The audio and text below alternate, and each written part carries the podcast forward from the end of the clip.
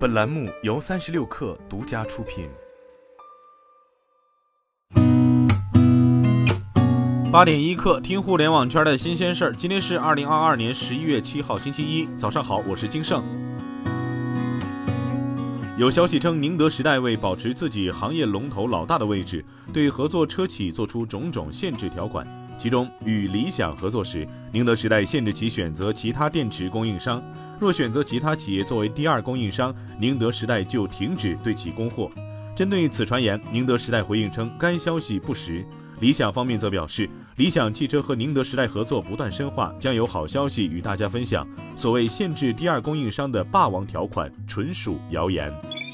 快看旗下快看研究院发布的 AI 作画调研显示，近八成漫画迷都关注到了 AI 作画的话题，而且每十个就有一个体验过 AI 作画工具。超六成受访者认为 AI 无法取代漫画家。在技术消费观上，九五后力挺人类创作，但零五后更愿意为 AI 买单。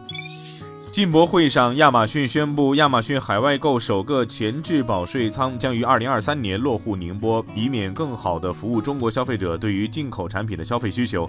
宁波前置保税仓将首先服务于亚马逊英国及德国站点，未来将拓展至覆盖亚马逊美、英、日、德四大站点。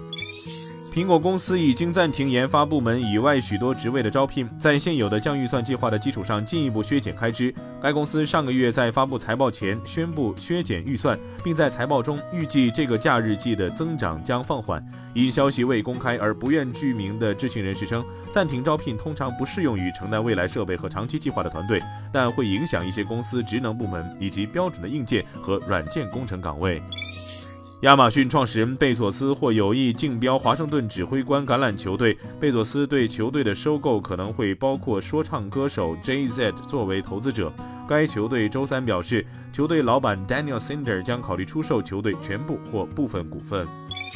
法国奢侈品巨头开云集团正在就收购时尚品牌 Tom Ford 进行深入谈判。开云集团一直在与雅诗兰黛集团等竞争对手竞购 Tom Ford。开云集团在这场收购战中处于领先地位，收购交易可能很快达成。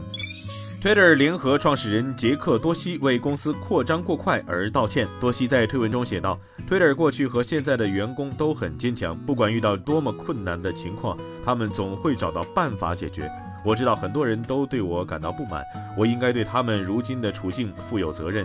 毕竟是我让公司扩张的太快了，我对此深表歉意。今天咱们就先聊到这儿，我是金盛八点一刻，咱们明天见。